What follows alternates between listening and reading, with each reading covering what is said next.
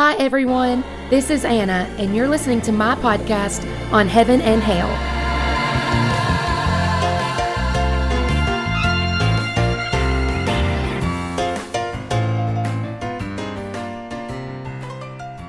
Welcome back to the summer reading plan. We are wrapping up this section today on chapters 9 through 11. We're wrapping it up today and tomorrow. Um, chapters 9 through 11 all belong together because they answer that essential question we've been talking about for days. What about the Jews? What about God's promise to Israel? How does it all fit in with the gospel message? So today we will read Romans 11, verses 1 through 12, and tomorrow we'll finish chapter 11. This chapter was really hard to split into two sections so if you haven't read it yet, I would read the whole chapter. And it was hard because Paul, um, he begins the chapter telling us about this remnant of Israel. And then he takes a break to address the Gentiles, but then he comes back to his original topic.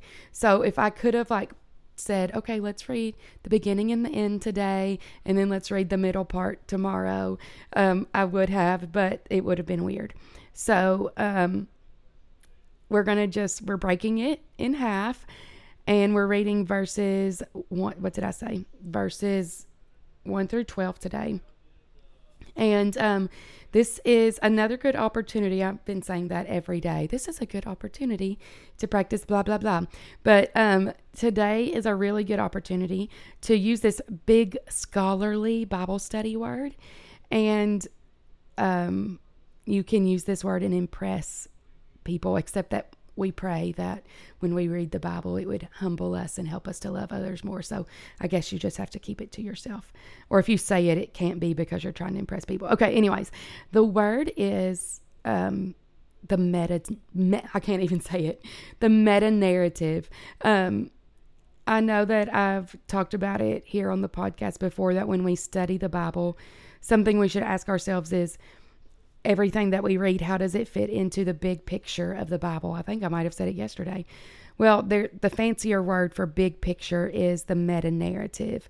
And a meta narrative is like an overarching account of events and circumstances or stories, an overarching story of stories um, that provides a pattern that explains how all the smaller stories um, it encompasses, how they all connect.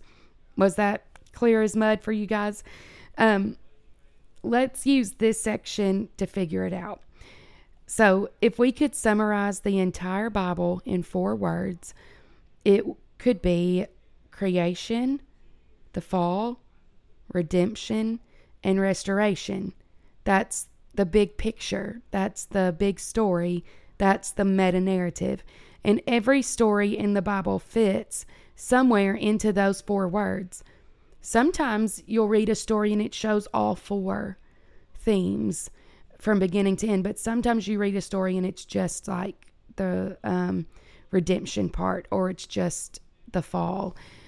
Um, so, very quickly, let's do an Old Testament example just for fun, and I'm going to go really fast.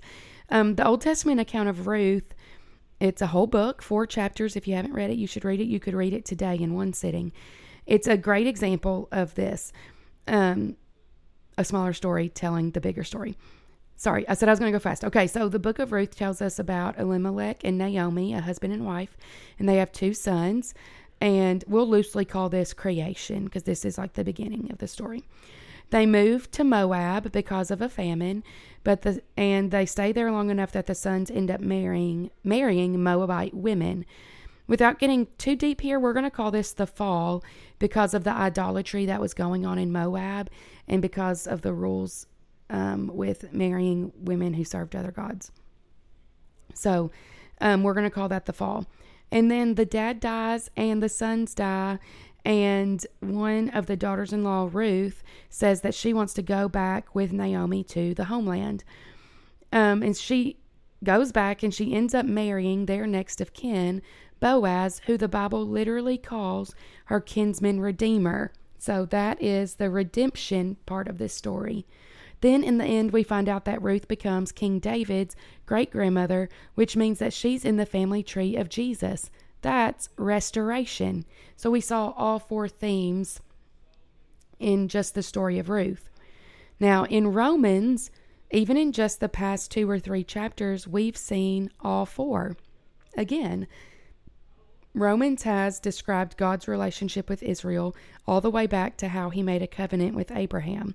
That's creation. The past two chapters have told us about Israel's rejection of God.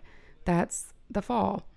We've also read about the gospel message, how anyone who believes in Jesus will not be put to shame.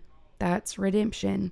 And in chapter 11, I'm going to in chapter 11, I'm going to cheat and skip to a verse at the end, but verse 26 says, "And in this way all of Israel will be saved." That's restoration.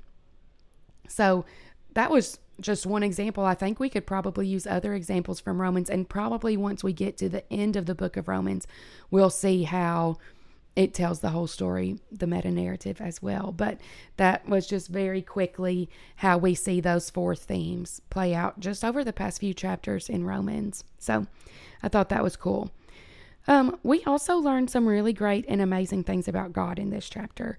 And um, there are going to be a few scriptures that confirm even more what we've lear- already learned about him in the book of Romans. I love chapter 11, verse 1. It says, Has God rejected his people? No. Paul throws it back to Elijah when he was at his lowest and he thought he was all alone, and God told him, I have 7,000 prophets who haven't bowed their knee to Baal, and you don't even know anything about that. I'm paraphrasing. Um, what this shows us about God is that, number one, he hasn't rejected his people. That's a great truth to cling to. But number two, that his ways are so much higher than our ways. His knowledge is greater than our knowledge. Actually, it points us to a scripture at the end of chapter 11 that I'm going to go ahead and share with you. And then I'm going to get off of here before I accidentally teach this whole chapter. 1133 says, Oh, the depth of the riches and wisdom and knowledge of God! How unsearchable are his judgments! how inscrutable his ways. His ways are higher than our ways. And that's good news for all of us.